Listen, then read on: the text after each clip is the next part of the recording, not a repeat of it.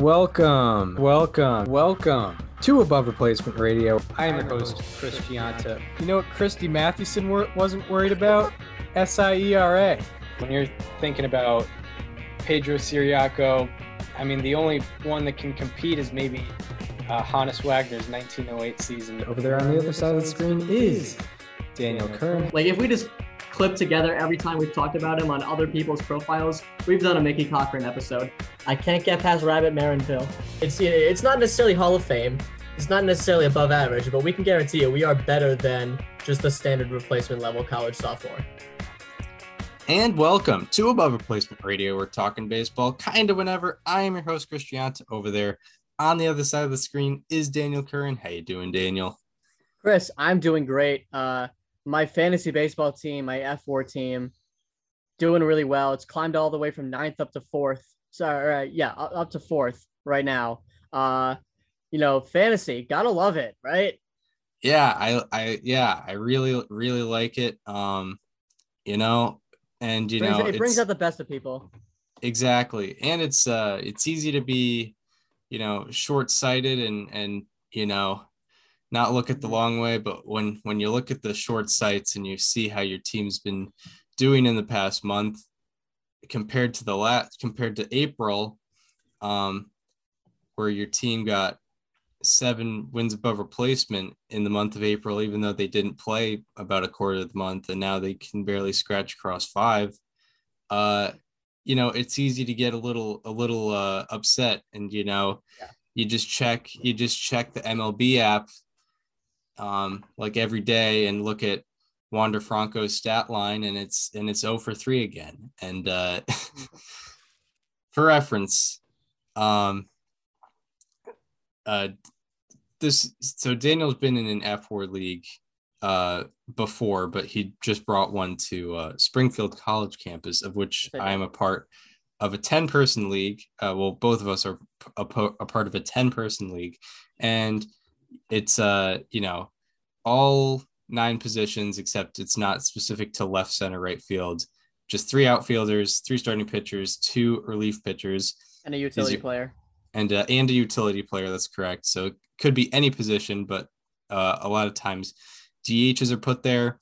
So you have those 10. 3 starting pitchers, 2 relievers, and you don't get to change your lineup. You only make 3 moves the entire year, and I think that's only if the player is injured.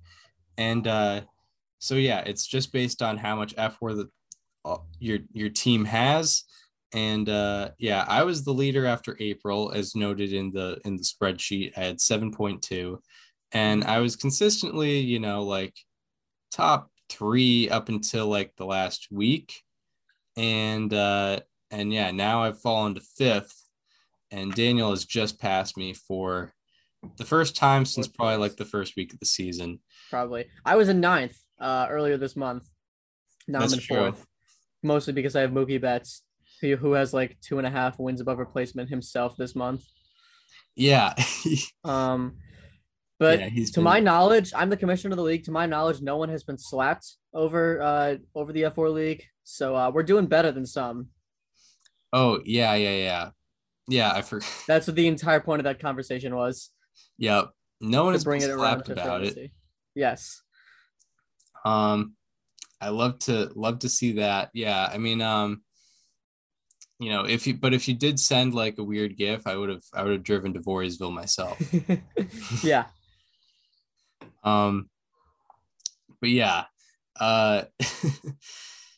So I mean, that's been one of the funniest stories ever in baseball, I think. It's funny, yeah. I don't think we need to look too much into it, and just it's just whatever. No one got seriously hurt over it. Joc Pederson, obviously is, I guess, the victim in this case. He's probably just going to shrug it off and go on. I mean, I think he's been having a much better time in the last few months than the person who dealt the slap, based on, one of them won a World Series. One of them signed a multi-year free agent deal. Yeah. one of them sign a deal strictly so he can get traded, and you know, probably won't even get traded. I don't think he has much value right now. He has a 96 OPS plus. Yeah, I thought it was worse. Maybe he started the season worse. He did. He absolutely did. Yeah. He had like a negative 25 OPS plus in like the first couple of weeks. Yeah. But yeah, so the story of that is, so randomly on Friday. Yeah. Like right after we recorded on Friday. Yeah. Joc Pederson apparently got slapped during batting practice by Tommy Pham, and people didn't know the context. And then after it, like Joc Pederson said, it was a fantasy football thing related to having a player that's out on injured reserve, and then eventually it became because of a GIF that was sent in the fantasy football group chat. Yes. Which, I mean, I guess makes a little more sense. Not that it doesn't justify it, but it makes a little more sense because it was kind of poking fun at the Padres kind of falling off at the end of the year last year. Which is very funny because, sorry to interrupt you, but Joc, like the GIF that Joc sent was like about the Dodgers and Padres. The Dodgers were two teams ago for Joc at this point. Yeah, true. Because like if it was about when the Padres were falling off last year, Joc was on the Braves, and he didn't go Dodgers to Braves. He went Dodgers, Cubs, Braves. Yeah. I forget when he said. I forget like when he said that GIF was sent. Was it sent last year or? It had to have been sent last year because it was about them not making the playoffs. Yeah. And it included the Giants, who like weren't that good in 2020. Yeah. Because like, okay, let's just think about the timeline. Pham was on the Rays in 2019. So it couldn't have been then. Yeah. In 2020, the Padres made the playoffs. So it couldn't have been then. Had to have been 2021. Yeah. And yeah, for reference, the GIF was like these three people, and they all had one had a Dodgers logo, one had a Padres logo, one had a Padres logo, one had a Giants logo that was like put on them in post production, and like they were like throwing this thing behind them, and the Dodgers and Giants people they successfully got it back, and then the Padres person, like, it went straight up in the air and hit them in the head, and they fell over, and yeah, so poked fun at how like all three of them were I guess they lifted off, and then the Padres just fell completely off. In those it's very accurate to their season last year. Yeah, in the second half, they really just fell flat on their face. They ended up finishing under 500. Yeah. So yeah, I guess Tommy Pham took a lot of offense to it. I mean, maybe it's justified to take a little offense to it, but to take it to a slap seems a little silly. But hey. I guess Tommy Pham. Those two. Yeah. It's Tommy Pham. Yeah. Like, I can understand taking offense to it in general. Like, of course, the vibes are already probably down in the clubhouse to begin with, and to have people from other organizations clowning on you, like, that can't be fun. Right. Especially because like this is people's life. These are people's lives. It's what they do for work, like it's very different from a fan level where it's like, hey, your team sucks, like, it's not that. It's so much. I'm sure it's a lot more personal when it's the team that you're playing for, especially when you're watching from the distance of Atlanta. Right. If Joc was on the Dodgers or Padres, where it's like, hey, our team is good and your team isn't, which obviously that was the case last year, but that's not the point. Yeah. Tommy Pham is kind of the guy that would do something like this. Like, I remember in 2016, there was a video that went viral of like a Cardinals fan who was at PNC Park for like batting practice, and he was like yelling for Tommy Pham to throw him a ball, which, you know, as you do as a 16-year-old at a baseball game at batting practice, like we've all been there before. And he was like cursing him out for like wanting to get the ball. And it was a very weird move, especially as a fan of your own team. Right. 16-year-old. So I always got weird vibes from Tommy Pham to that point forward. There was also that incident where he got stabbed last year. I know nothing about that, but I mean, I don't want to victim blame, but usually stuff like that doesn't happen for nothing. Right, I guess. Yeah. I mean, yeah, he's an interesting. Yeah, not that he deserved to get stabbed, but he probably did something to instigate it. Yeah, it's yeah, he seems like an interesting character, and he just furthered that case more with this fantasy football incident. Yeah. When I heard fantasy football, like, I immediately thought it was a cover up of something worse, like the Jeff McNeil, Francisco Lindor, like rat raccoon thing. Yeah. Like, I thought that was just the first thing that came to mind.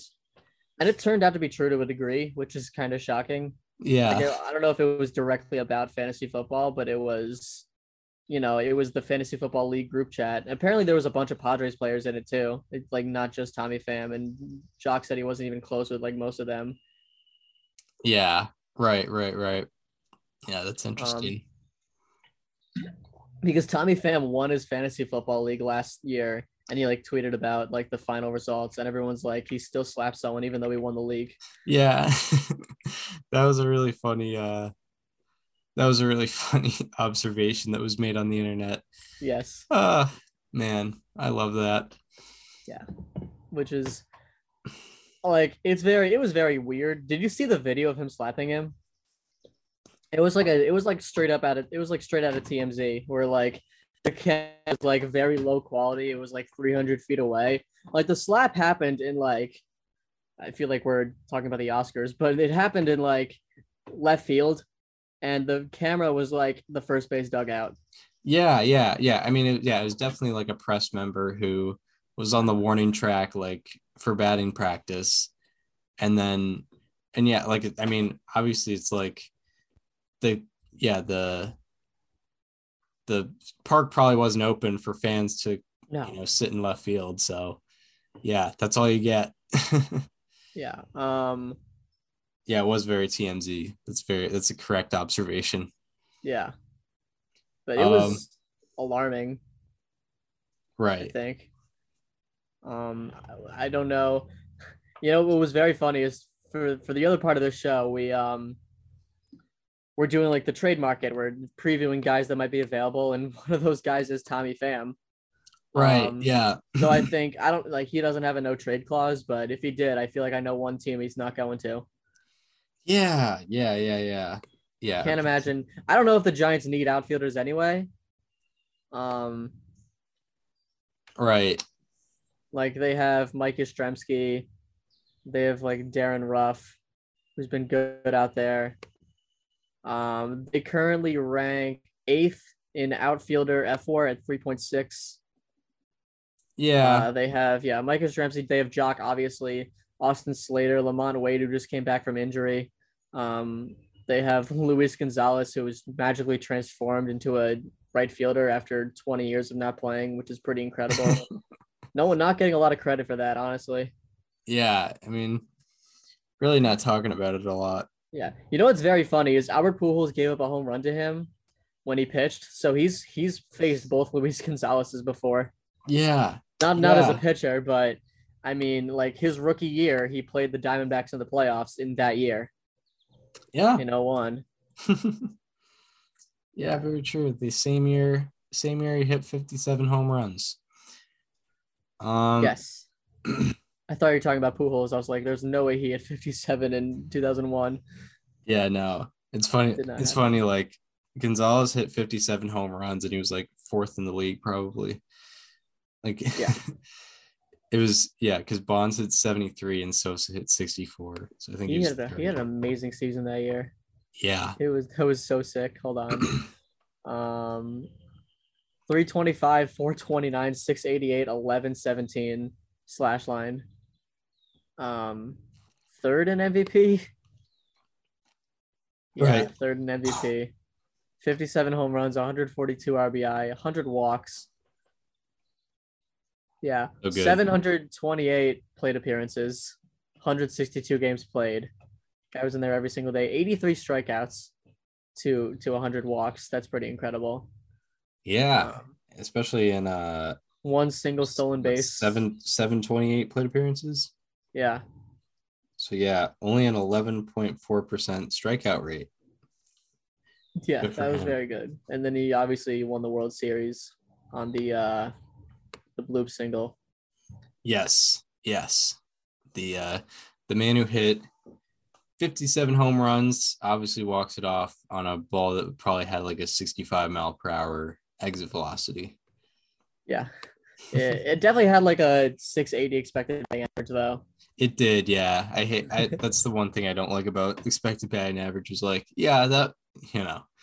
Well, to be fair, bloops are usually hits. They're always, yeah, if it's hit. Like it's understandable why they have high expected batting averages, but yeah. Yeah, because, like, no one plays 200 feet from home plate. It's all, you know. On a ball that's sinking quickly. Yeah. Because it was hit, you know, 65 miles an hour. Yeah. Like, obviously those expected batting averages are high, but, yeah, that's, like, the only time where – I mean, their expected sluggers are probably low. It's probably the same as the expected batting average. Yeah, and then like a 97 mile per hour, 25 degree launch angle, like a no doubt home run to left field. It'll have like an expected batting average of like 360 because most of the time it's hit to like left center field, yes. Right center. That's true. Yeah. But anyway, anything more on this fantasy football saga? Are we surprised that Tommy Pham like still had this grudge after however many months it had been? Like how many? I'm trying to think of how many players in the league would hold this grudge for that long, like to the point of slapping someone. Like if you're gonna confront them later, that's one thing, but. Like, he physically assaulted him. Yeah. I mean, like, I'm trying to think. Not a whole lot. Manny Machado? Maybe Manny Machado, but... But still, I don't think you'd go that far. That later in advance. Yeah, that seems more of an impulsive thing. Hold on. Mm-hmm. Yeah, I don't know. Weird to picture who would do that. I mean, I feel like you just don't know about that, about who would hold a grudge until maybe like it happens. Joe Kelly. But I feel like he's more impulsive though. Like I feel like he'd let that go over time as well. Yeah, and I think I think if Joc was in the room with people when he sent that gift, some would confront him and maybe fight him. I don't think anyone would hold it for 5 months and then do it. Yeah, no. Especially like Tommy Pham's on a new team. Yes. Yeah, like Joc is on a new team too. Yeah, they're both on new teams. And yeah, because of a gift that was sent. There was also that thing about like supposedly there was a lot of money involved in whatever happened. That might have just been the fantasy football league. Yeah. Which I guess makes sense if they're all major leaguers playing. True. Very true. Especially like veterans. Yeah. But like I guess that wouldn't necessarily have to do with the GIF. I don't know. Yeah, I couldn't tell you. Well, I hope there's more updates throughout the story. It's the most fun story to follow. It is. Anytime there's more news about it, I gear up. I love it. So that leads into a little breakdown, an early breakdown of the trade market, which we'll get into because,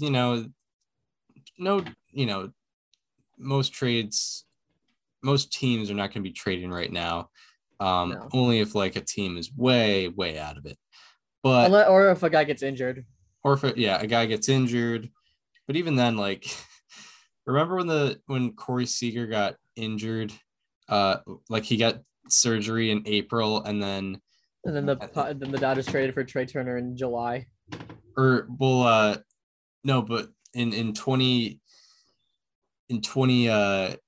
In 2018. Corey Seager got Tommy John surgery, I think, and then they traded for Machado like 3 months later. Yeah, yep. When he was a shortstop. Didn't they also trade for David Freese that year, or was he just on the team to begin with? Did they trade for him? Because I think he was originally on the Pirates. Yeah. They traded for David Freese. Yeah, by the way, it was very funny. Like David Freese was on the Pirates.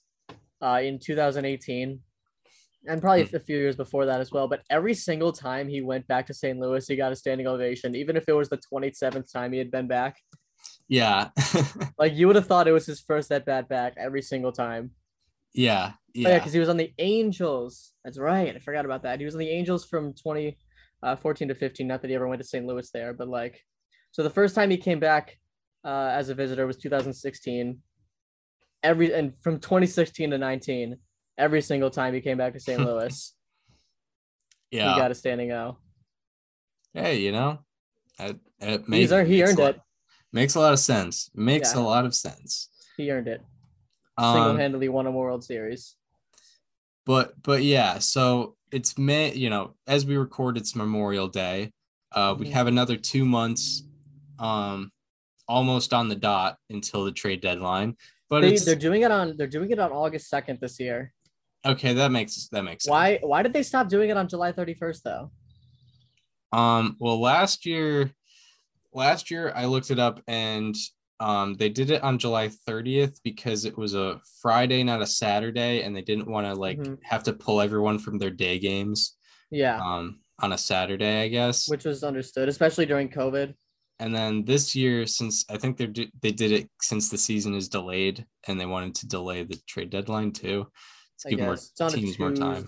Also, the July 31st is a Sunday, which also makes sense. Yeah. But I don't know. August 1st would have made sense too. Yeah. I don't know. I know they've done it on August 1st before as well, like 2016 or something like that.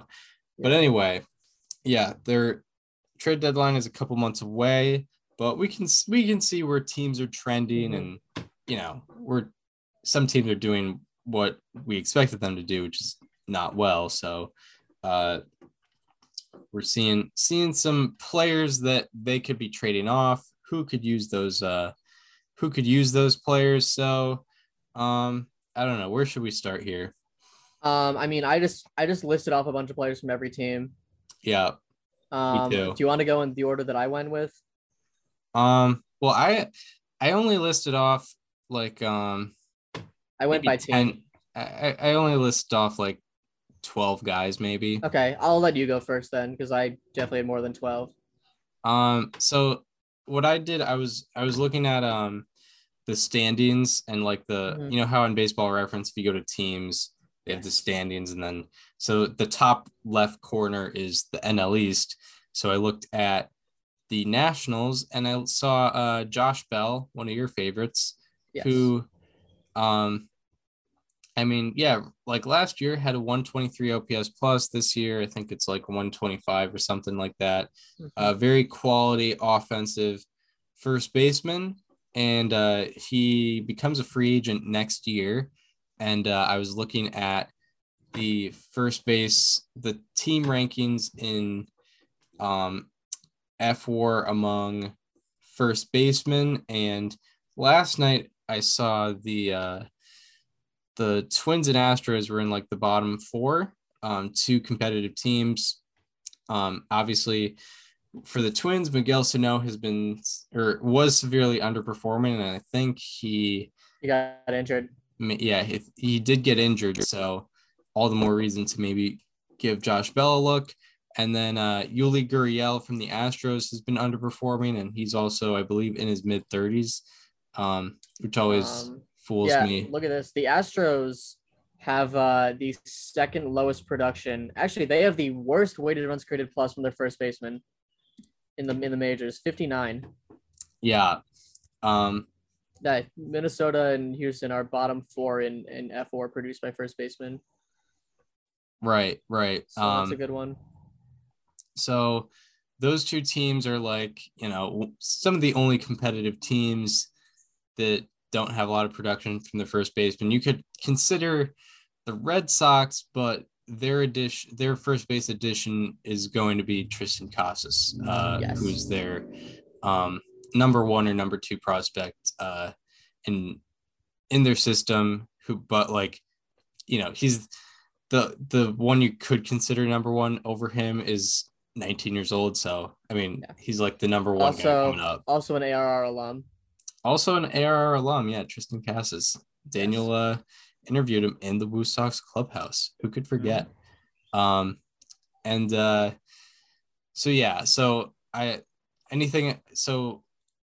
Did you put down Josh Bell as well? Yes, I did. I put down a ton of people. I can promise you I probably put down every single person you did. Yeah. I didn't really go into statistics. I literally just listed everyone who could be available. Right. Yeah, for sure. Let me count up how many players. Keep talking, by the way. So yeah, Josh Bell. I got Astros and Twins would be good options. I guess I'll name off another guy. I listed, and yeah, with starting pitchers, I didn't apply them to any certain teams. I just kind of listed some, I listed five starting pitchers off. And then for a more specific position one, Wilson Contreras is a guy like that. He's a free agent after this year. And some of the teams that have the worst production from catcher this year are the Astros and the Padres. And the Yankees. The Astros could definitely use him because, I don't know, they've been kind of riding with Martin Maldonado for a lot of years. For defensive reasons. Yeah, obviously for defensive reasons. So I don't know, maybe they won't stray away from it, but I don't know. Contreras isn't the worst defender, and he's a great offensive producer. And then the Padres, I don't know if they'd go for him because, they traded for Austin Nola a couple of years ago. And, I wouldn't expect him to be, as bad as he has been this year, consistently. So he's probably going to get better. So I don't know if the Padres would trade for Wilson Contreras, but, he's out there for anyone that needs a catcher. The Mets could also use one. Yeah. By the way, Astros catchers, do you want to guess their batting average this year? 158. 120. Oh my God. Their slash line is 120, 216, 213. Yeah. That is horrendous. Yeah, not great. It's Martin Maldonado and who else? They've basically – Jose Astros Siri? Basically – and Jason Castro. No, Jose Siri is a center fielder.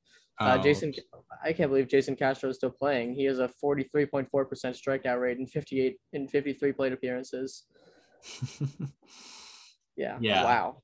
Both of them have a 32 weighted runs created plus. Yeah. Yeah.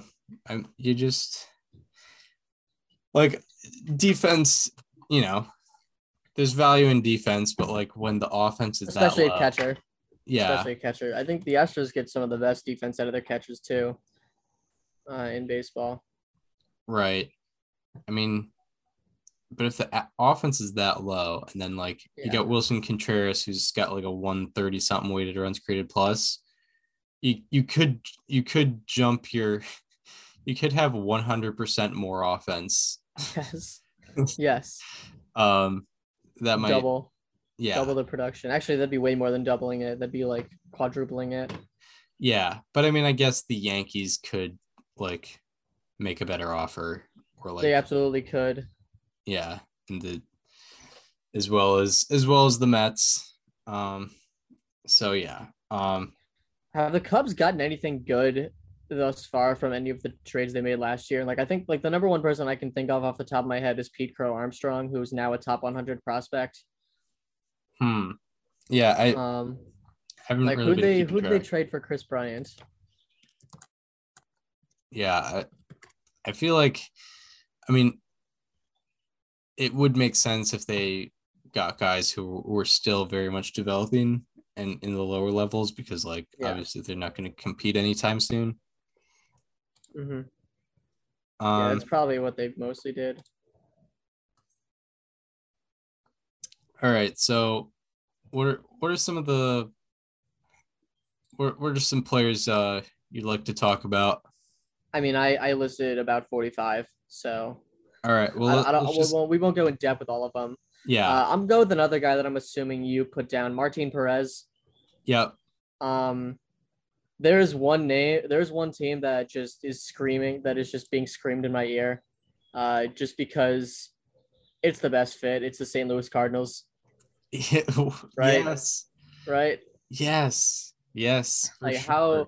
Like they have Martin Perez. I know that. I don't know if this is necessarily what the front office looks like or looks at, but I'm pretty sure Martin Perez has a better F-WAR than the entire St. Louis pitching staff, like rotation and bullpen.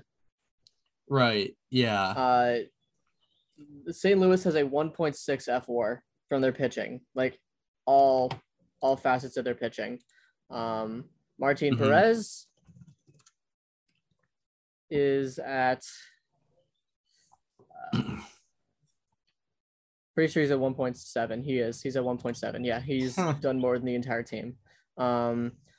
He also just fits the narrative of what they always go for, right? He's a soft-throwing lefty who has very good control, doesn't give up a lot of home runs, won't strike out a ton of batters, but he'll make up for it in his ground ball percentage and his walks. I don't think there's a better fit. I don't think it exists.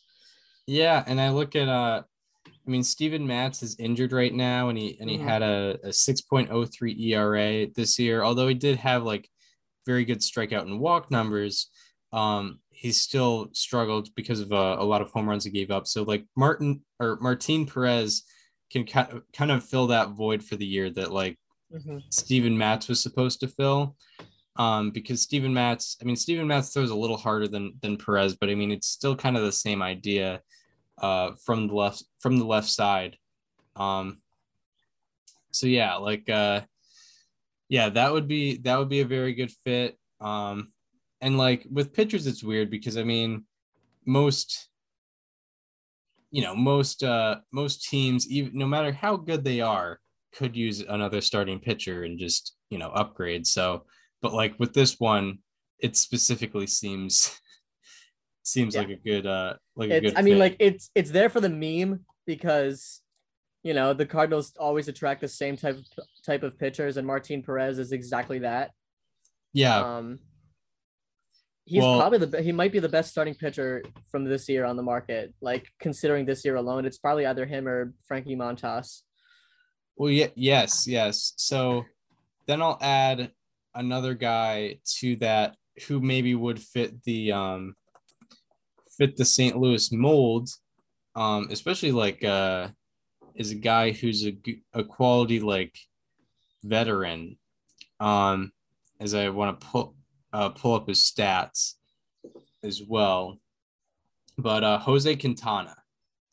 I had him down as well. He's been very under the radar for the Pirates. Yeah. I mean his expected ERA is not nearly what his ERA is, but he has a 2.15 ERA in 46 innings pitched, average exit velocity against of 86.0 miles per hour, which is the average launch angle. The average launch angle is 9.4. So I guess that leans a little more ground ball heavy. Yeah, it's kind of a mixture though. Yeah, it is a mix. It's not necessarily extremely low or extremely high. Yeah. I remember he had like a really high strikeout rate with the Angels last year, but also high walks. And it looks like both those have gone down.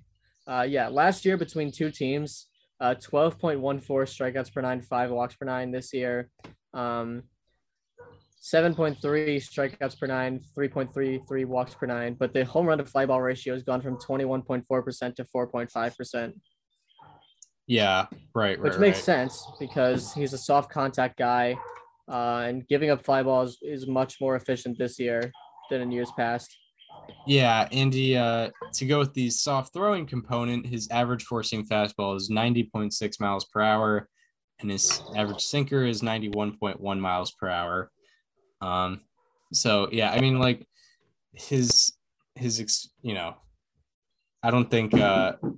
I don't think he's not going to sustain a 2.15 ERA, but he could be a potential, like, good middle of the rotation option. Yes. As he is coming from Pittsburgh, which, you know, they're not going to be competing this year. All right. Who's also been intriguing for you? I also put Frankie Montas, who I mentioned earlier.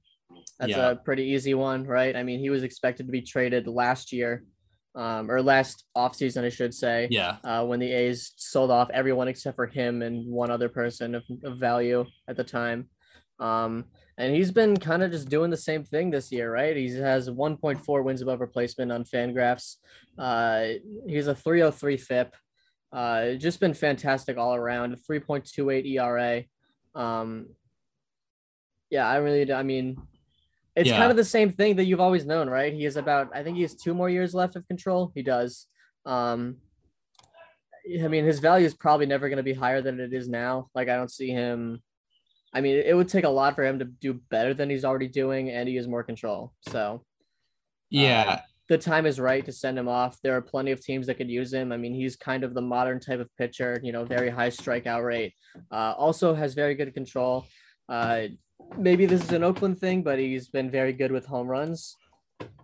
Between 2021 and 22, he has 1.0 home runs per nine. And also a 3.79 strikeout to walk ratio. So, I mean, he's everything you'd want. He's a legitimate ace. Yeah, I could definitely see a like bigger market, or just, you know, a team with good prospects to hand off, making offers for Frankie Montas, you know, just simply like the Dodgers and the Yankees, maybe even the Mets. I don't know how many prospects they have to give off. They have 3 top 100s. They have some guys on the the Rumble Ponies? Yes. I mean, like, if there's a guy out there that is being dealt top 100 prospects, Frankie Montas is probably that guy on this year's market, both offensively and pitching wise. Yes. Yeah. He might be the most valuable commodity out there this year. Yeah, because like he's been consistently like this isn't a fluke season by any means. Like, you can expect this kind of success from Frankie Montas. Like, you know, outside of like 2020 was his only like bad year of his career since 2018. And that was a shortened season. Well, what year did he get suspended? I think that was 2019. Yeah. 2019. He got, well, it just, he only made 16 starts, so I can only assume he got suspended. Yeah, it was an 80-game suspension too. So if it was 2019, that was the year he had a 2.63 ERA and a 3 flat FIP. Yes. And yeah, like 2021 and 2022, both 10-plus strikeouts per nine, less than 3 walks per nine, 1 home run or less per nine. You know, just very good in run prevention and peripherally. Yeah. So yeah, I mean, anyone could use him, and any team would have to make a very solid offer to retrieve him. Yeah. Should we stay on starting pitchers? Why not? Well, the Reds have two guys. The Reds have two, yes. That they should have dealt probably earlier. But yeah. I mean, was Castillo hurt like during March last year? Possibly. If so, it would make a lot of sense why they didn't trade him. Right. Yeah. I didn't realize how long Tyler Mahle has been around. Yeah. He's been around. He started being good in 2020. So maybe that's why. Is he second year ARB now? No, he's okay. Next year he's second year ARB eligible. No, I think or no, wait, last year. Yeah. Well, okay, yeah, he was just second year ARB eligible. Yeah, so he has this year and next year of control. And I mean, like, it would be better to trade him later in the season from a Reds perspective because he has a 5.53 ERA right now. But he also has a 3.7 FIP. Yeah, I mean, he has a 3.7 FIP. So, like, that's probably – that ERA is probably going to come down. It would make sense. But like, you know, in terms of trade market, I feel like maybe if his ERA was down, he would have a little more value. So, yeah, there's I also mentioned he was my Reds player to watch, and I mentioned his home road splits, and they haven't exactly been there this year. He still has been better on the road, but he still has a 5.18 ERA on the road and a 5.83 at home. Better strikeout to walk ratio, less home runs, in right around the same innings pitched. I think it's 29.1 to 24.1, so it's 5 innings. I think that's kind of just a this year thing, right? Like, the vibes are probably down in that clubhouse, especially when Votto was gone, because he's definitely the guy that picks that up. But, you know, you start the season 3-22. It's hard to imagine anyone's really going to be in the right mindset when they're on the mound. Yeah, very true, very true. Luis Castillo, like, it's weird to get a temperature on him. Like, it is. Like, you know, last year was like a tale of two seasons from him. He had a very bad, like, first couple months and then became, like, the best pitcher for the next 2 months. And that was kind of weird. Ended up with a 3.98 ERA, 3.75 FIP. This year has a 4.35 ERA and 3.38 FIP. Although, like, that's a very small sample size. He's only had 4 starts. Mm-hmm. So you just kind of have to wait and see what his value will be, because with both of these guys, with both Mahle and Luis Castillo, is if the Reds don't think their value is high enough this year, they could probably wait till the offseason or next year, because they both have this year and next year of control.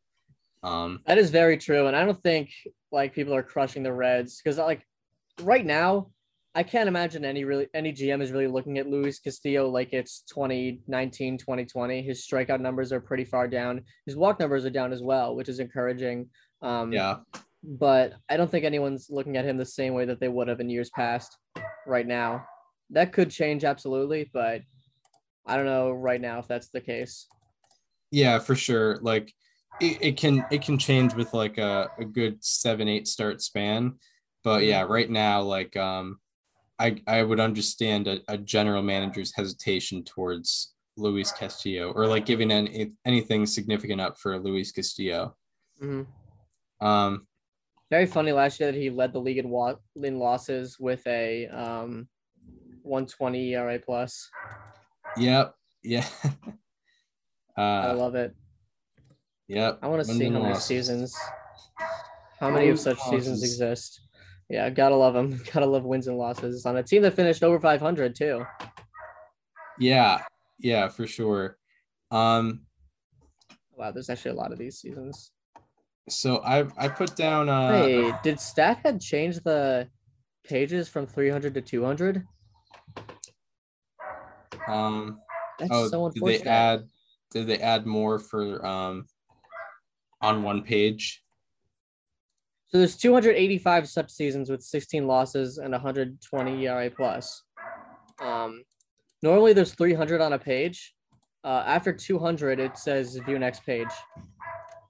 That isn't cool. I thought it was always 200, but. No, for me, it's always been 300. Maybe I got the update late or something. Castillo was the first person to have such a season since Corey Kluber in 2015. Well, I'll never forget when Nolan Ryan went 8-16 and won the ERA title. 1987 at age 40. Yeah. And, I'm looking at Andy, that right now. Andy led the league in strikeouts, and I think. Well, yeah, it's Nolan Ryan. I think it was described in the Sabre article about him that he was the first pitcher to lead an ERA in strikeouts and not win the Cy Young. Really? I think that was the case.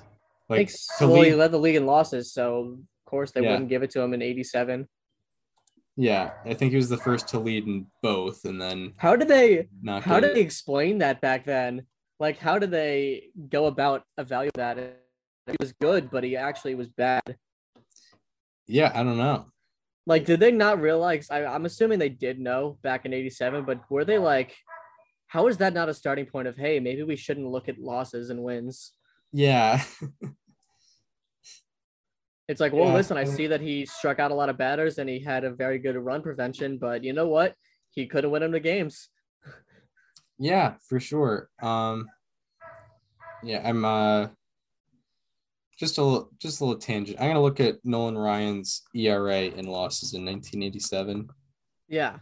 Well, I have it pulled up right now. No, I don't. I closed out that tab. Darn. Yikes. Yeah. 1987, 2.76 ERA led the league. 270 strikeouts led the league. 1-8-16. 11.5 strikeouts per nine. Yeah. At the age of 40, not a big deal. Nolan Ryan, 1987. The 1987 Astros, by the way, were 76-86. Which, like, you know, it's not good, but it's disproportionate how bad they were when Nolan Ryan was on the mound. Very. In losses, he had a 4.19 ERA, which is like usually that a 4.19 ERA would usually garner like a 500 record, but he was 0-16 in those games. Yes. In wins, he had a 1.11 ERA. So, like, when he won, he really, really earned it. They gave in no decisions, he had a 2.30 ERA. Off the top of your head, do you know who they gave Cy Young to that year in the NL? In 1987? Yeah. No. If you get this, I'd be stunned. No, I don't. They gave it to a reliever. Oh. A National League reliever. Yeah, I forget. Steve Bedrosian. Yeah.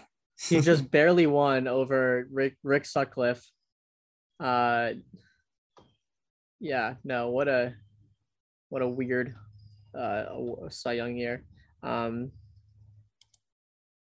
Steve Bedrosian was the only person in the Cy Young voting who had a higher ERA plus than Nolan Ryan. Of course, he pitched 89 innings to Nolan Ryan's 211 and 2/3. Yeah. And Nolan Ryan even had a better ERA. Bedrosian had a 2.83 ERA. He had how many strikeouts per nine? Let me just do some quick math. 89 innings pitched, 74 strikeouts, not 11.5. Yeah. Definitely not. How many saves did he have? That's probably it. 40 saves. Yeah. 40 saves in 87 when like guys are going multiple innings. 40 saves, 8 blown saves. Yeah, but I think when you go, I think it was probably like 8th inning blown saves though. Yeah. I wonder how good he was in the 9th inning that year. I love how we get from Luis Castillo to Steve Bedrosian. It's a very easy connection to make. I mean, when you think about it, it just makes sense, right? It does. One of them was a reliever, one's a starter. They both pitched in the NL, of course. What was I looking for? The ninth inning. That's what I was looking for.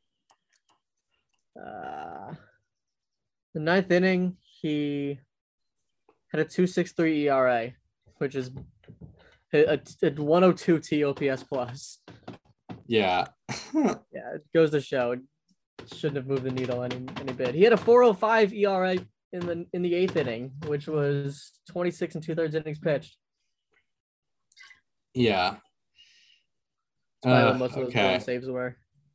So yeah. So going back to the subject at hand. So in terms of starting pitchers, we just named all of them that I wrote down.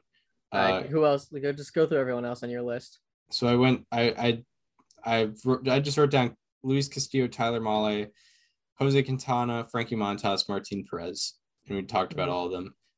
Who else did you have for starting pitchers? Let me just go through my entire list here. Not that many. So I got a lot of relievers. I put JT Brubaker. Mm-hmm. Just, I don't know. He could probably be just like a 1-for-1 with like the number 27th ranked prospect in an organization. Yep. Yeah. And Merrill Kelly. I also put him. Yeah, he would be interesting. He's a 3.33 fit. Another St. Louis guy. Yeah, for sure. Can you imagine if Kyle Hendricks and Merrill Kelly were in the same division? Oh my God, we need it. Handle it. And Adam Wainwright. Forget about it. Yeah. So yeah, that's the starting pitcher market. Merrill Kelly. He'd be I don't know if the Diamondbacks would trade him just because he doesn't have that much service time, but I don't know if he's ever gonna. Yeah, he's 33. He's having a good year. Yeah, Diamondbacks probably aren't going anywhere, and why not, right? Yeah, why not? Exactly. All right. I'll so there's 3 DHs that I could see being moved this year. JD Martinez.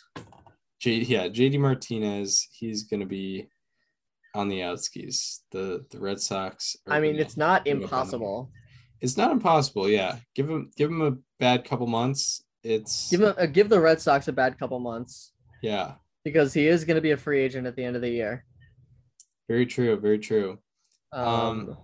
So, the 3 DHs I put were Trey Mancini, Nelson Cruz, and Hunter Dozier. Cruz is underperforming. He's been kind of underperforming since he got traded last year to the Rays, but not quite to the degree of this year, as he has like a mid-600s OPS, which is not great. And so I mentioned those 3, and the 4 teams that I saw had low DH production, particularly out of the competitive teams this year, were the White Sox, Padres, Brewers, and Cardinals. Yep. Although, I don't know, the Cardinals, that's weird because I think Albert Pujols has been doing well. But they've also been using him in a platoon role. Yeah, so all 3 of the guys I just mentioned are righties, so yeah, I don't know. Maybe they wouldn't be looking for those guys. I put one of those 3 guys on my list. Which one? Nelson Cruz. I think if the Orioles were going to trade Trey Mancini, they would have already done it. At this point, it just feels weird to me. Like, he's already been vocal about wanting to stay there and wanting to be there for the entirety of the rebuild. And he wants, he wants to be the guy that sort of leads them out of it and into a contending team. I do wonder if they're going to re-sign him next year, because I think that's the real true test. If they don't trade him, I feel like they kind of have to re-sign him. Right. Especially sure. He's an easy guy to root for, right? Like, Baltimore's looking for that. They have it right now in Adley Rutschman. They had it last year in Cedric Mullins, and Trey Mancini is a guy that baseball can root for. Like, no matter who your team is, that's a guy that you want to see succeed regardless of where he is. And he's been pretty vocal about wanting to be in Baltimore. So that's not a guy that you want to mistreat if you're that team. Yeah, 100%. 100%. Yeah. As for Hunter Dozier, I know the Royals already extended him. Let me check what that deal was. Not that I don't think most teams would shy away from trading a guy after they extended him, but the Royals have already pretty much shown that if we extend you, we are going to keep you no matter what. Yeah, shout out to Whit Merrifield. Yeah. So for that reason, I don't think they trade him. I know that they do have a pretty stacked middle infield with, or even just a stacked infield in general with like Bobby Witt Jr., Nicky Lopez, Adalberto Mondesi. If anything, they could probably just throw Dozier at DH. They really need to. Let me check his extension. 4-year, $25 million extension before the 2021 season. They have a team option probably, in 2025. Yeah, probably a team-friendly deal. But I don't think they would trade him after extending him because that they have a track record of not doing that. So I did not put Hunter Dozier on my trade block. Yeah. I mean, that makes sense. Mm-hmm. Definitely makes sense. And I don't know. There's a couple outfielder. There's a few outfielders to look at as well. Two guys I put down were Andrew Benintendi and Cole Calhoun, and then there's also potentially like David Peralta, although Peralta, like, he's like 35. He's 34. Okay. And he just seems like he should be a lifetime Diamondback. He should be, right? He is a free agent at the end of the year, but he should absolutely be a lifetime Diamondback. Like that, it wouldn't feel right if he went to another team. I don't know what to say. Also Tommy Pham. Yeah, Tommy Pham. I'm sure you wrote more guys. I'm sure. I wrote way more down. I'm sure a lot of clubhouses want Tommy Pham on their team right now. Yes. Yeah. Give me that guy with subpar offense and not great personality. Yeah. You know what though? He'll stand up for his teammates. We know that. Even if they're his former teammates, he will do it. Yeah. So in terms of like, if a team's looking at a right fielder, so the Padres have the worst slugging from right fielders out of any team. And Cole Calhoun is someone who's been slugging very well. So maybe there's a fit there potentially. You know what I kind of just realized about Tommy Pham? He's a guy that should have been a Red like 3 years ago.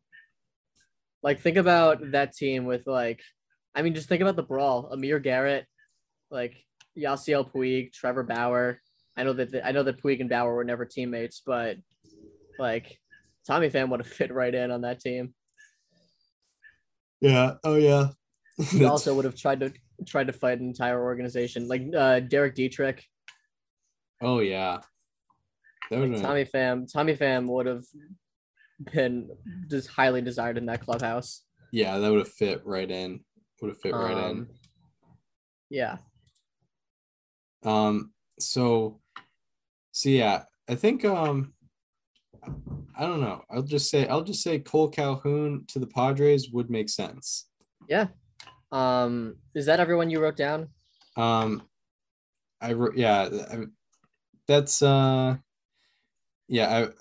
wrote down like two relievers because, like, I don't know, it's hard to evaluate who's good right now. I wrote more than two relievers. Yeah, like with relievers it's weird because this season, like, the most innings a reliever has is like 24.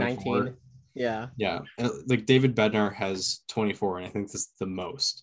And then the average reliever has like 16. Yeah. Mm-hmm. I'll just go through my entire list.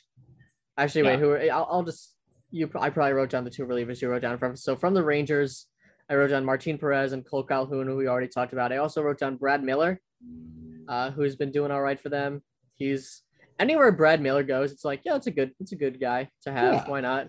And Matt Bush, who is 36 years old, but has a very good strikeout to walk ratio, home runs have been a problem for them, but that could probably change on a different team.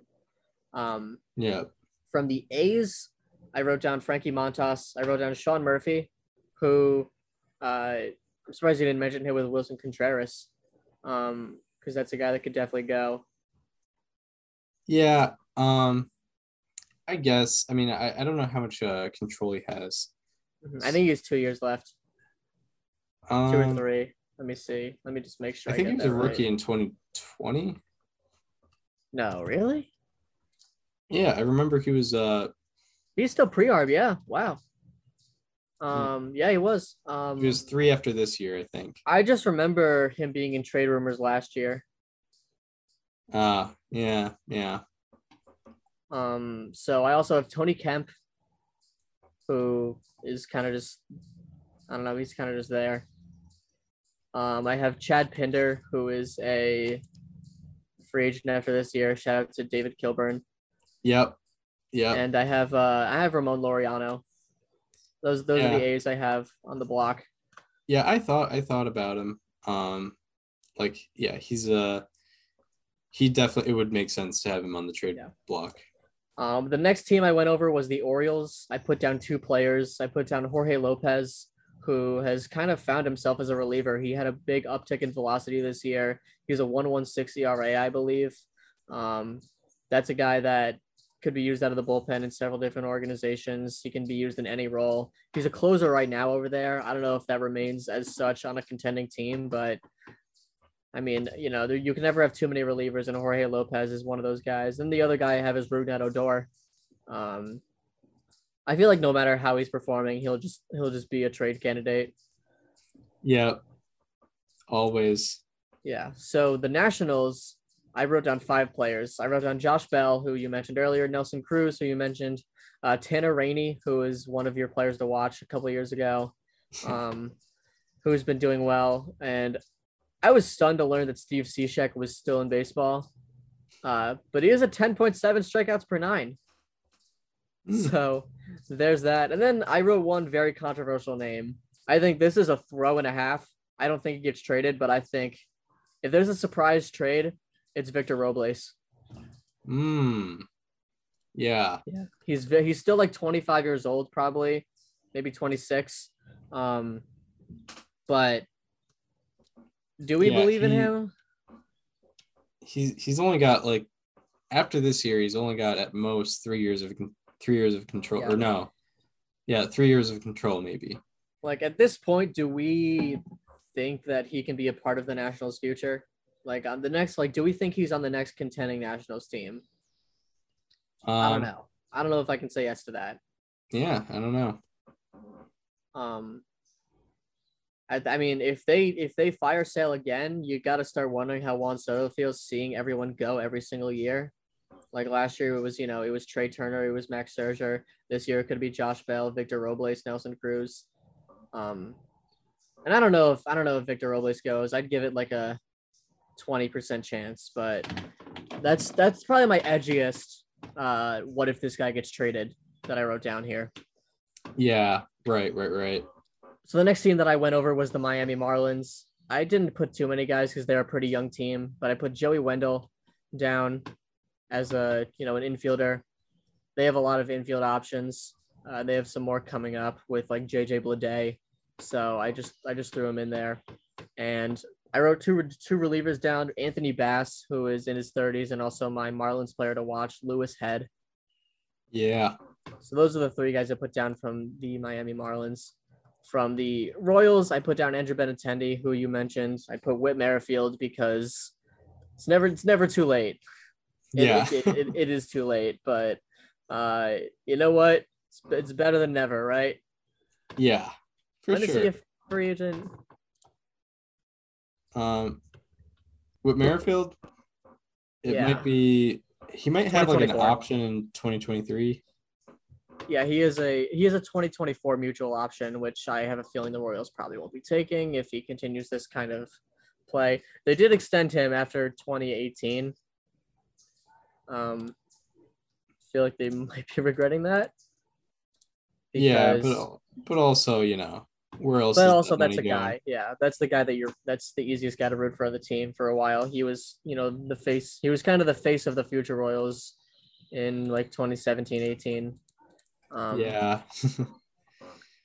But that is kind of no longer, unfortunately. There's also Scott Barlow, who I've been a fan of for a while. I think that could be a more ambitious trade that a team makes that wants help out of the bullpen. And also Josh Stallmans, who throws hard. He has very good strikeout numbers. He's a guy that can work places. Yeah, for sure. For sure. Sticking to the AL Central, I looked at the Guardians because they, given their record and the teams in the division, they're in a position where traditionally you'd think they'd sell, especially given the people in their front office. I don't think there's anyone they would sell. I was looking at their like the ages of the players. I was too. And it's like all mid 20s. They have three guys who appeared for them this year that are in their 30s. Yeah, it's like Brian Shaw and a couple other guys. Luke Maley is one of them, and then Anthony Ghost is the other one. Yeah. Yeah, so I did not write down any Guardians players. And similarly with the Tigers, I only wrote down Willie Peralta. That was the only guy I wrote down as a reliever. He is I think he's a sub-1 ERA, actually. He's been very good. With the Guardians, Bieber's got 2 years of control left after this year. Yeah.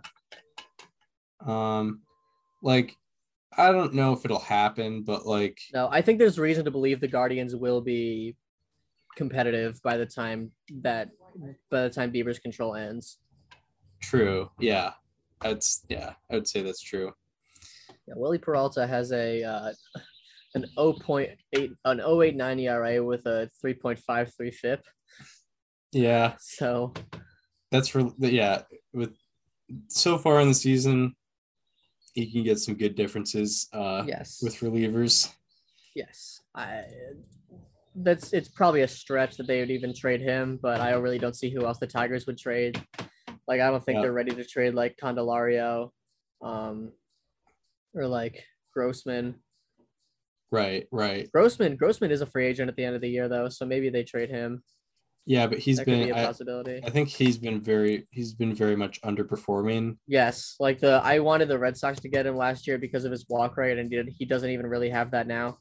Yeah, he has a 12.6% walk rate, which is solid, but compared to 14.6 last year, it's not exactly where it was. He's slashing 199, 311, 241 with a 553 OPS. Yeah, that isn't great. Yeah. He is a BABIP of He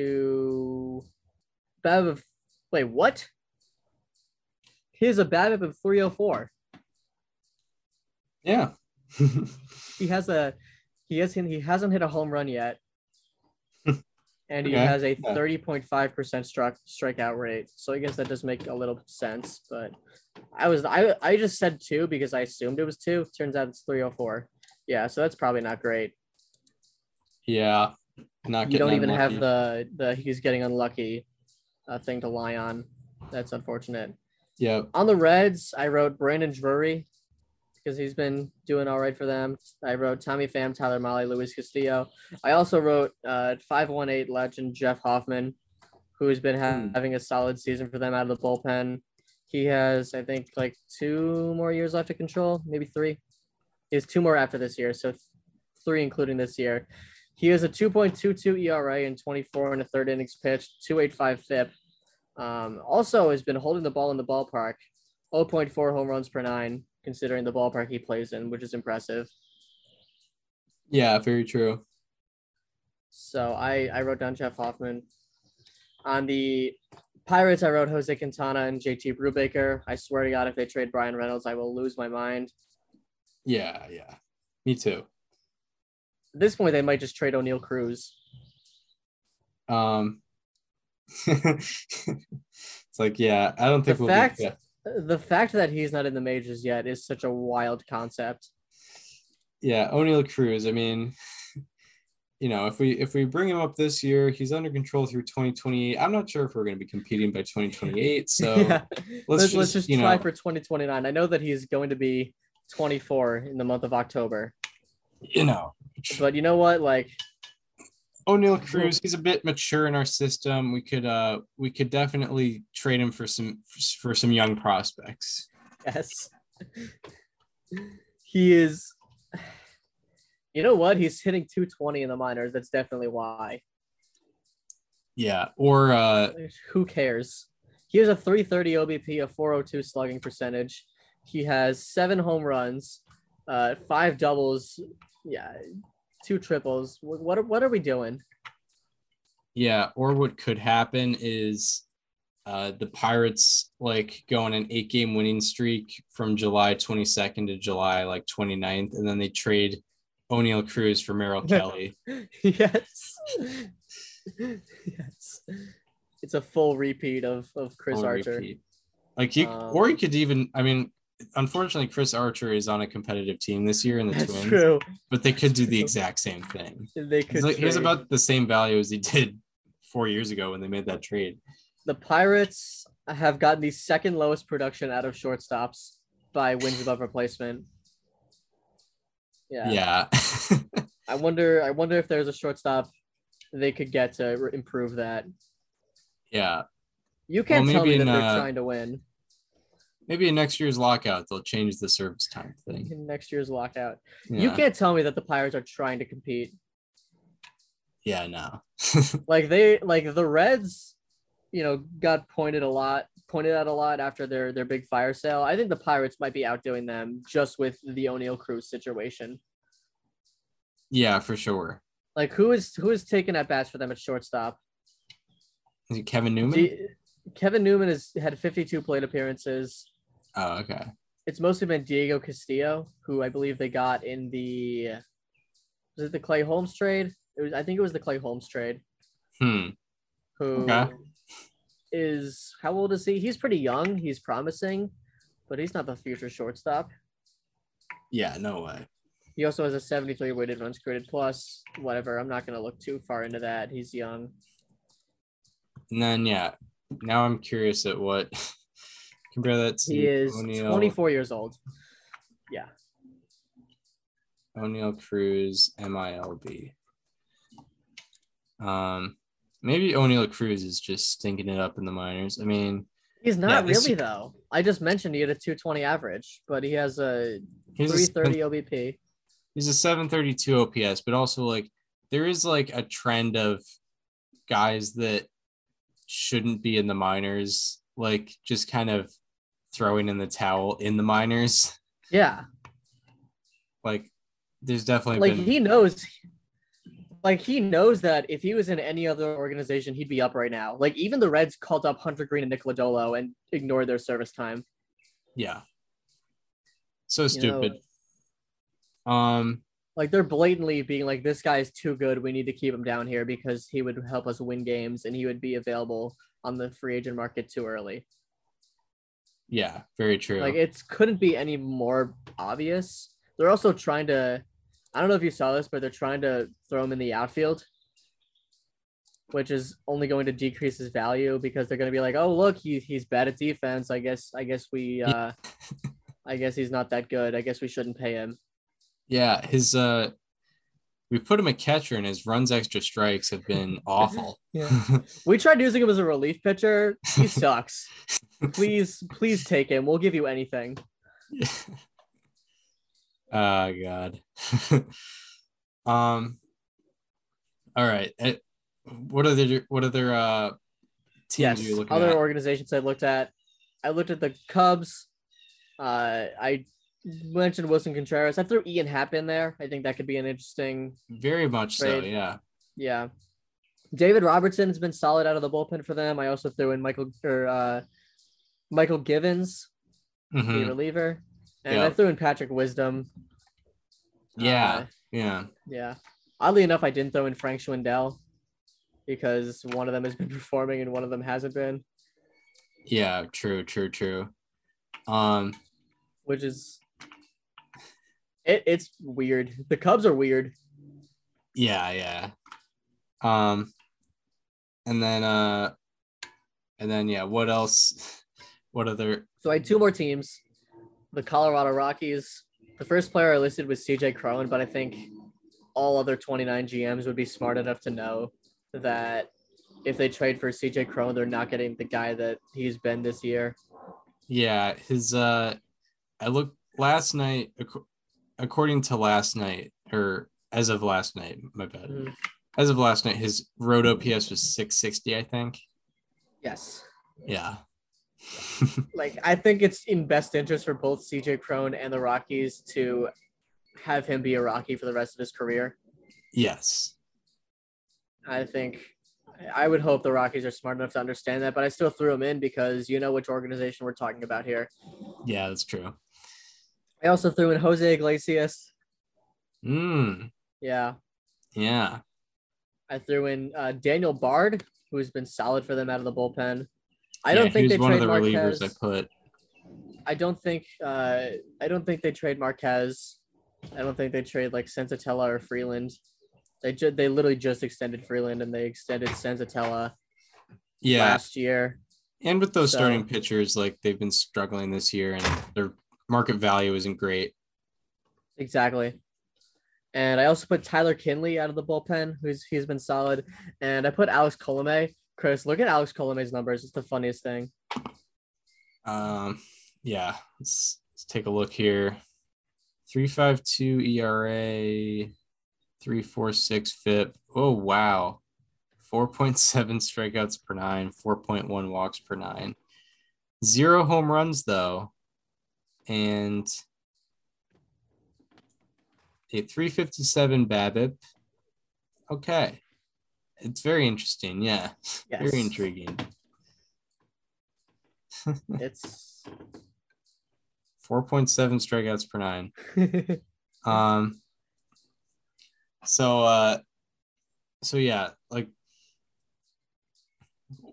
were the other Rockies outside of Cronin? Bard I put down.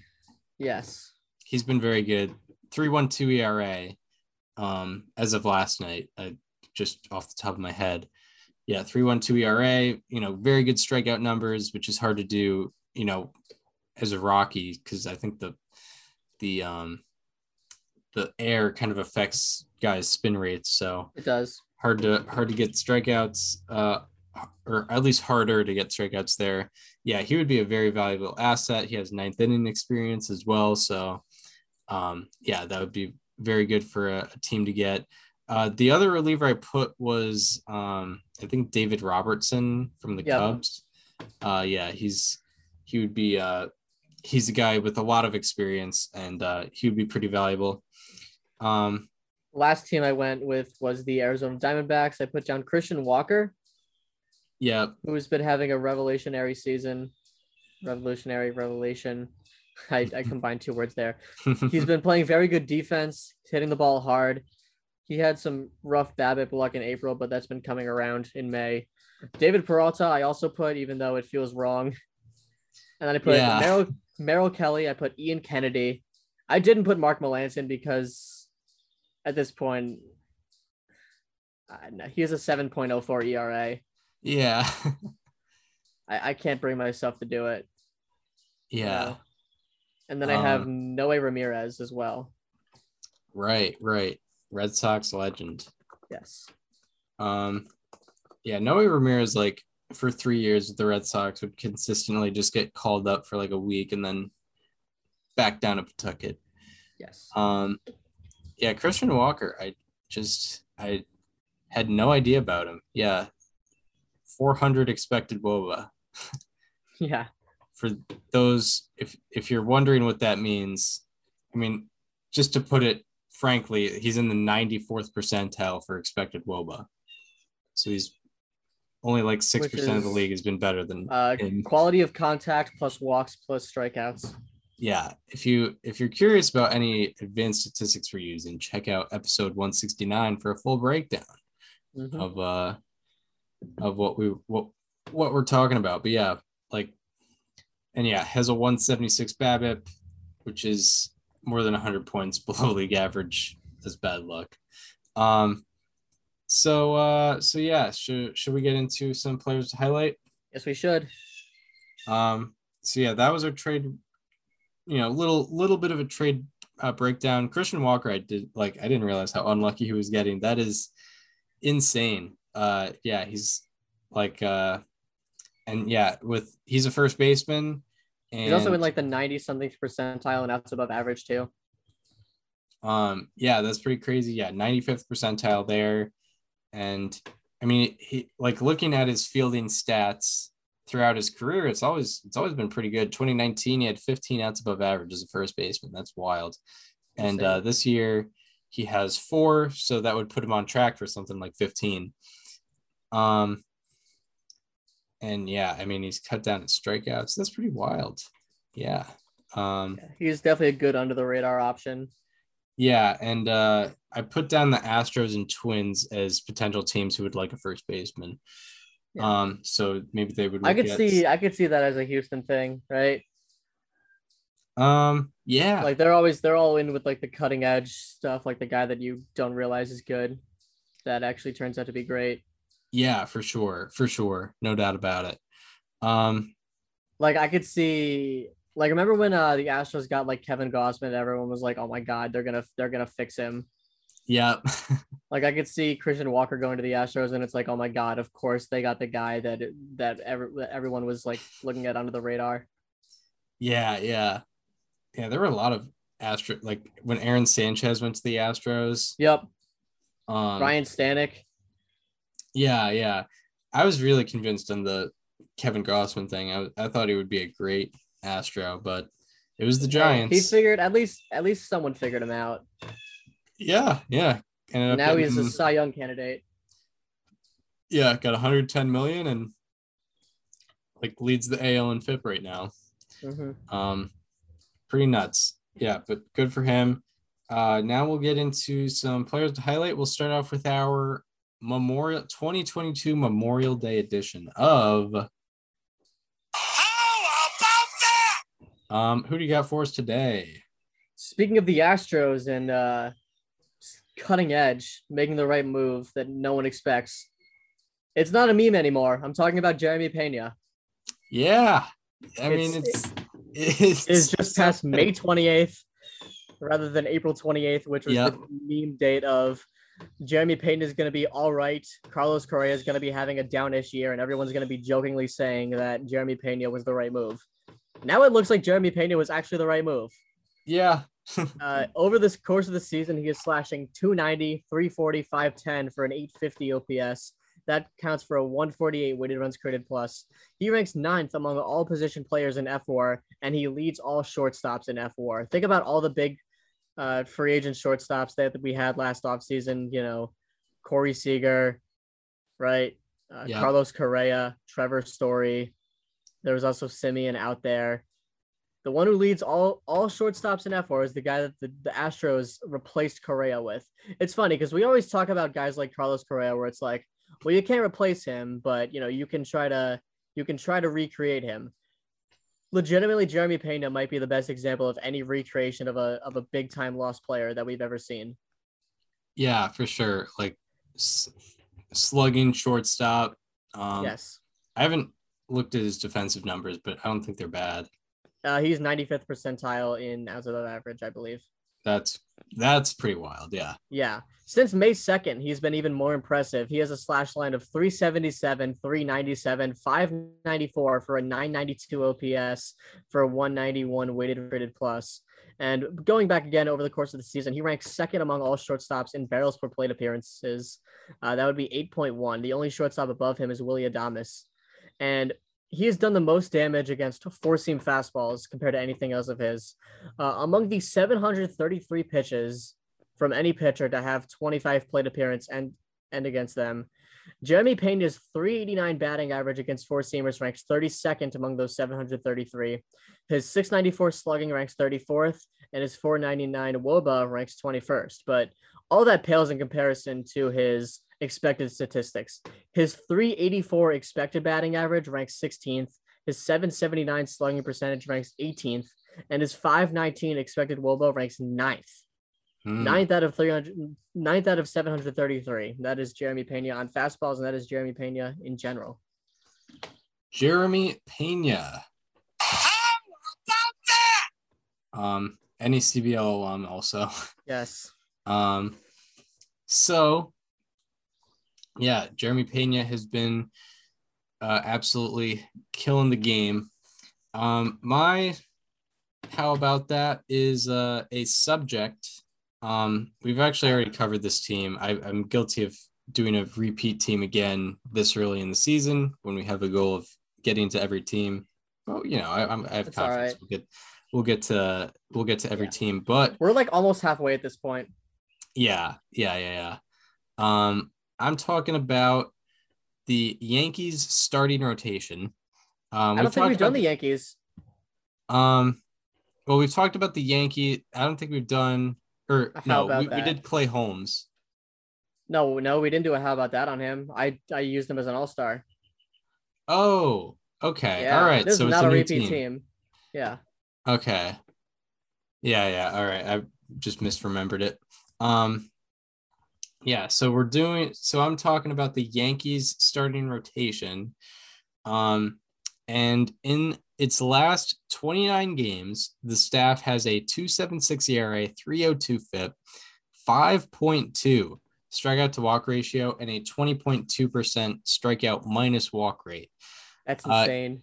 In this span, they are third in ERA, second in strikeout minus walk rate, first in walks per nine, first in strikeout to walk ratio, first in FIP, and first in FWAR.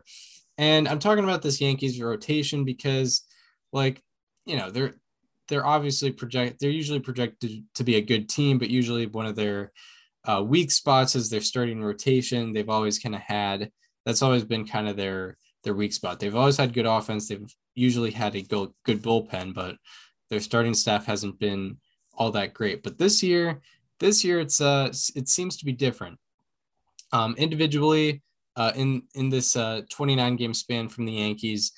Garrett Cole has a 2.72 ERA, 2.08 FIP, and that is in 39 and 2/3 innings pitched in 6 starts. And he also leads all pitchers in FWAR in this span.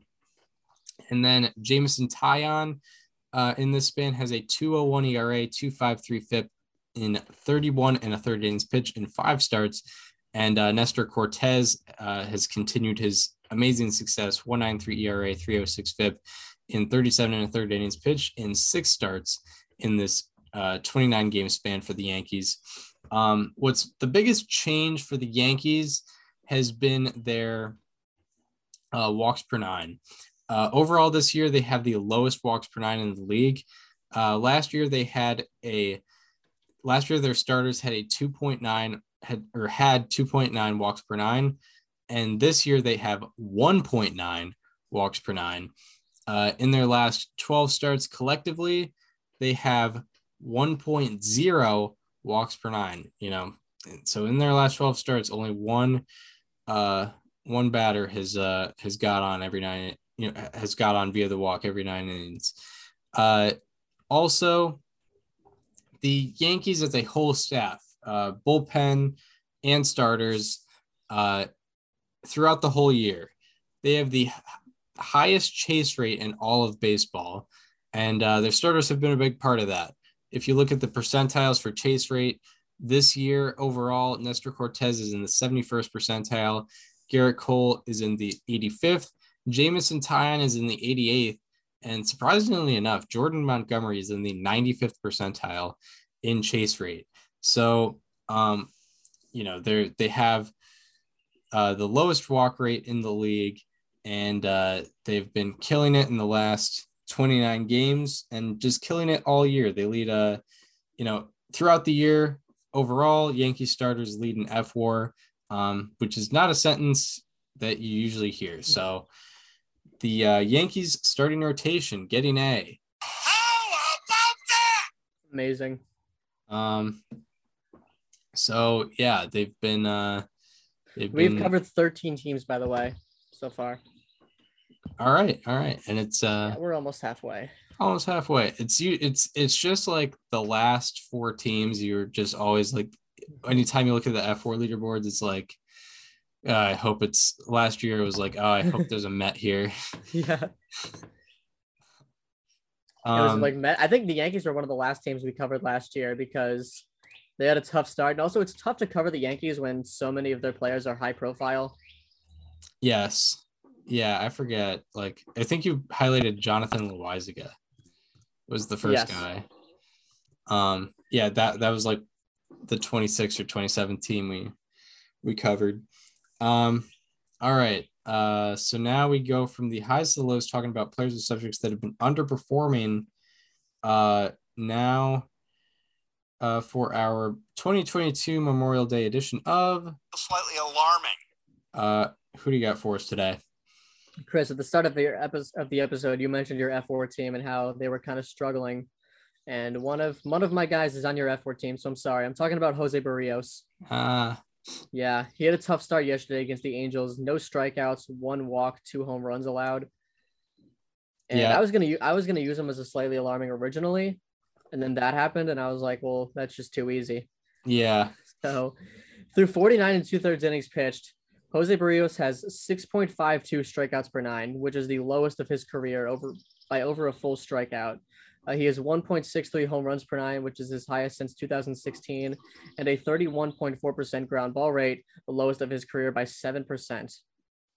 And his 13.1% drop in ground ball rate between last year and this year is the 13th largest drop among the 245 qualifiers between the 2 years. And 3 of his 4 pitches that he throws, you know, we talk about how Jose Barrios has such great stuff. That's kind of been what he was best known for since he came up. But 3 of his 4 pitches have an expected batting average above .310. And the one pitch that doesn't, which is his curveball, has a 67-point difference between average and expected batting average. So even that one should be getting hit more than it is, even if it's not at a .310 clip. And all 4 of his pitches have a .530 expected slugging or higher against. 30% of all pitches he has thrown have ended up in game day zones 4, 5, 7, or 8. What that means is that it's on the inner part of the plate or the low inner part of the plate to a righty.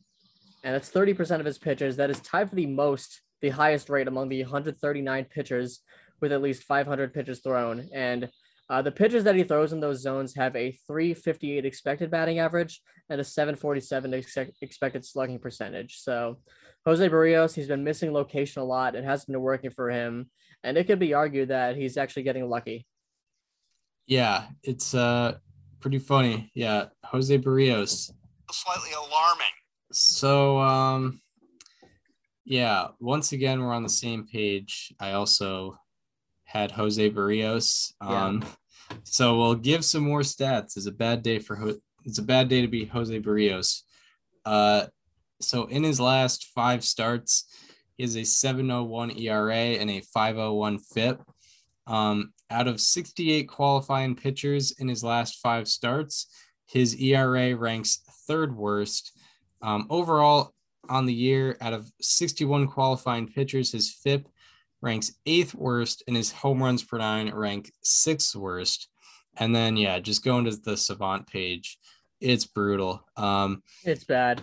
His average exit velocity is 8th percentile, hard hit percentage 11th percentile, expected WOBA and expected ERA is 2nd percentile, expected batting average 3rd, expected slugging 2nd, barrel rate 9th percentile, and strikeout rate even is 15th percentile, whiff rate is 9th percentile.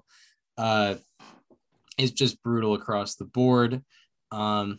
And then, his strikeout rate is at its lowest. It's been in his career at 16.2%, and it's never been below 22% since his first year in the league. After never having a ground ball rate below 39.1%, it is 30.6% this year. That is a difference of 8.5 percentage points. His line drive rate is also a career high by 5.5 percentage points. And what was interesting to me was last year hitters slugged 538 off his four-seam fastball, which was the highest slugging percentage off any of his pitches. For some reason, he's increased his usage of his four-seam fastball by 9.8 percentage points this year. And now they're slugging 638 off of it. So like he took his worst pitch and he used it by almost 10% more. I was going to highlight that, but I was like, you know what? Every pitch has not been good. So what's the point of being like, well, you should be throwing this one more, even though you'll get hit on that too.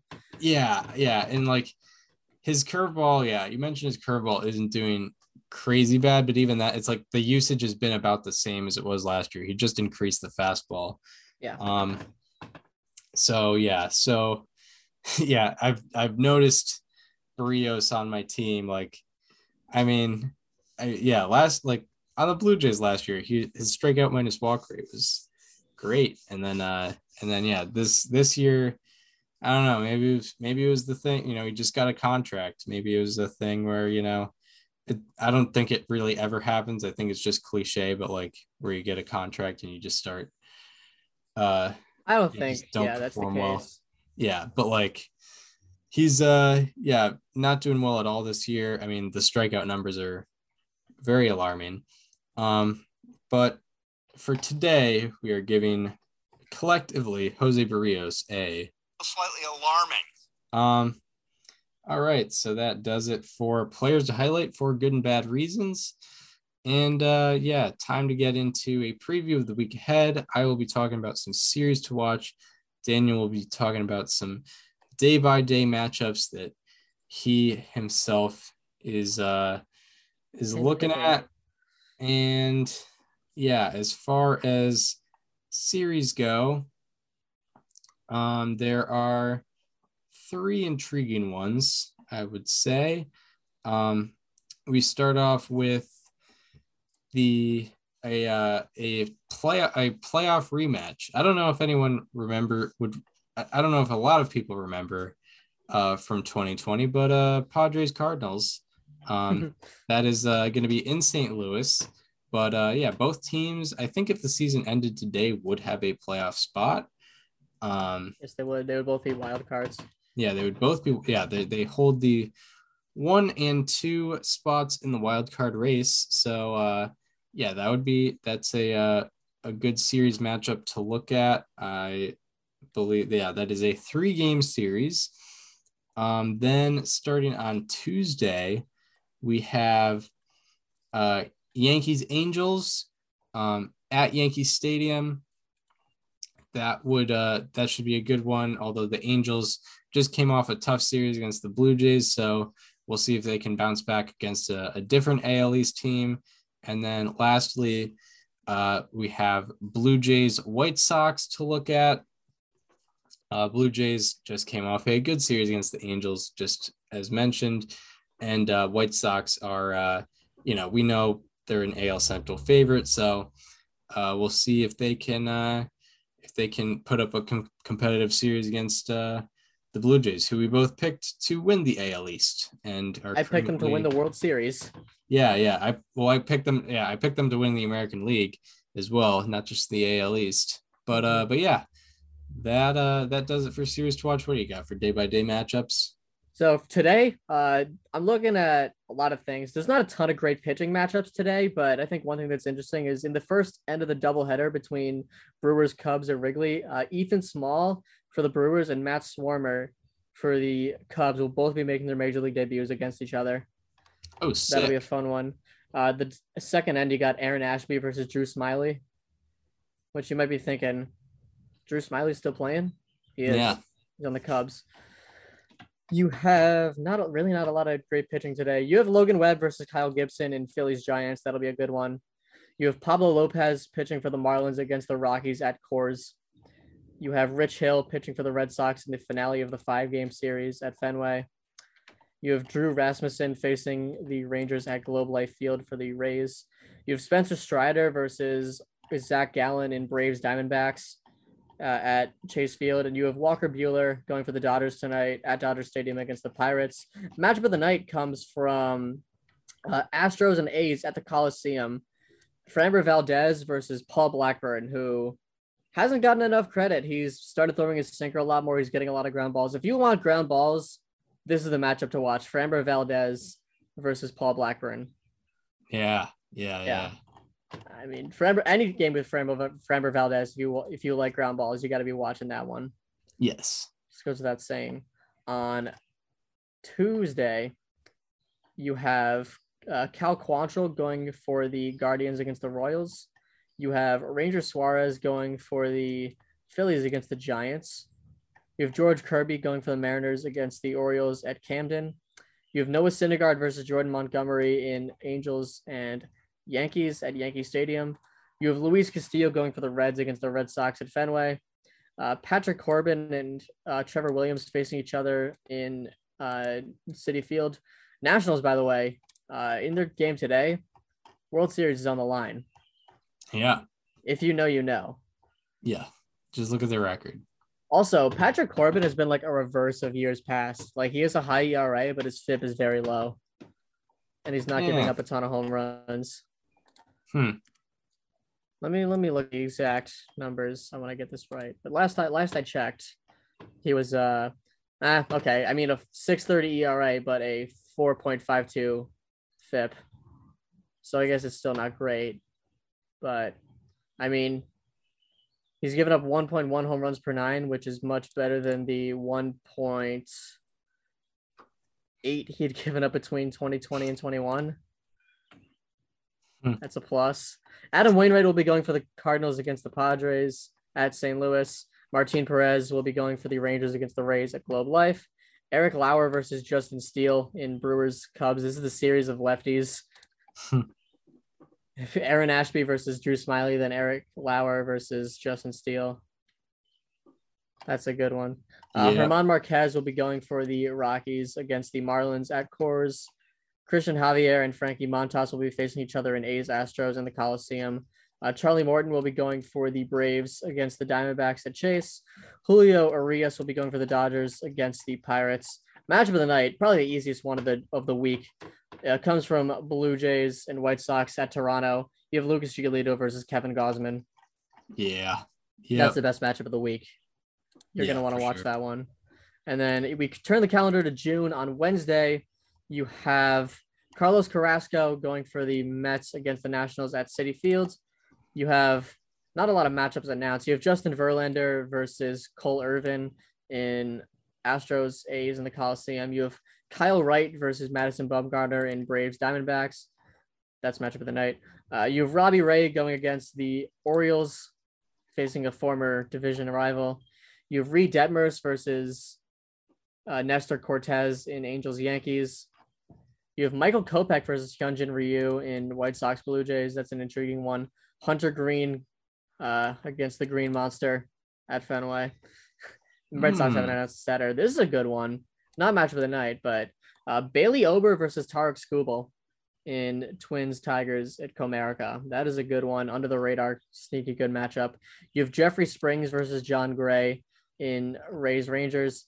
Kyle Hendricks will be going for the Cubs against the Brewers. Not a lefty, unfortunately. Doesn't count.